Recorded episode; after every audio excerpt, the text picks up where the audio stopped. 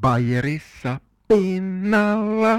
Marko lukee lehteä. Ja aivan oikein, tämä on kuules ensimmäinen kerta, kun Marko Lindgren, eli minä, luen lehtiä. Tämä on Süddeutsche Zeitung, ja katsotaan mikä tänään, ää, mikäs päivä tänään onkaan. Tänään on kuulkaas perjantai yhdeksästoista päivä helmikuuta.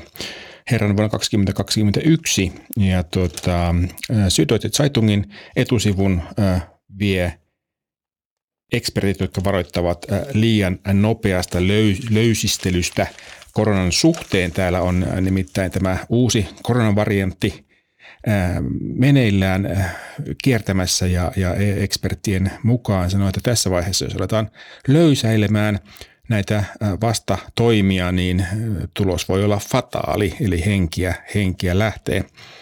Ää, mitä tarvitaan, jotta voitaisiin vähän löysentää tilannetta, on, on tietenkin näiden asiantuntijoiden mukaan ää, testistrategia, joka pitää olla kunnossa. Myös pikatestejä ja sitten ihan itse, itse tehtyjä testejä tarvitaan, sanoo tämä asiantuntija, virologi Melanie Brinkman. Ää, myöskin ää, kontaktien seurantaa halutaan parantaa, ja sitten tietenkin lisää noita pistoksia, eli, eli rokotuksia, joista sitten tässä on koko kevät toivottu niitä. Toinen etusivun uutinen on tällainen Wisch und weg, eli pyyhkäise ja pois. Siinä puhutaan äh, ruutuajasta, kun äh, nykyään tämä puhelin tuppaa kertomaan, että kuinka monta tuntia on tullut vietettyä puhelimen ääressä kuluneen viikon aikana, niin se on hämmentävää, jos muistellaan silloin, kun oli vielä tällainen lankapuhelin ja siinä piti puhua seisaltaan tai kuitenkin sen puhelimen ääressä, niin se aikaa ei kulunut niinkään paljon. Saksassa keskimäärin ihmiset käyttävät viisi pilkku kaksikymmentäkuusi tuntia päivässä, joka on maailmanlaajuisesti aika vähän. Ekstreemi toisessa päässä on Filippiinit, jossa tunteja kuluu kymmenen pilkku viisikymmentäkuusi päivässä, siis tämän ruudun ääressä, joka on nukkumisen lisäksi, siis siellä ei paljon muuta ehdi tekemäänkään kuin katsomaan ruutua, mikä on äh, aika yleistä Aasiassa muutenkin.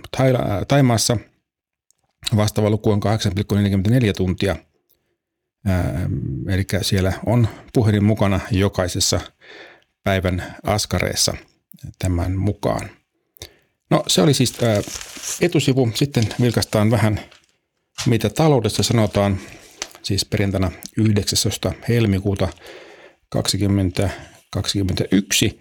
Ja täällä talouspuolen suurena juttuna on Mersun, eli Daimlerin, hyvä tulos.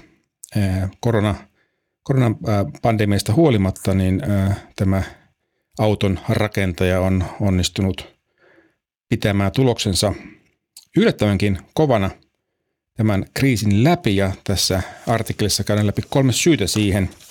Tärkein syy on, on se, että, että Daimlerin tärkein markkina-alue on Kiina, joka on äh, palautunut kriisin koettelemuksista nopeasti, ja sinne on myyty vuoden kaksikymmentä aikana myyty yhteensä kaksikymmentäviisi miljoonaa autoa, ja, ja tuota, Daimlerin osuus on seitsemänsataaseitsemänkymmentätuhatta.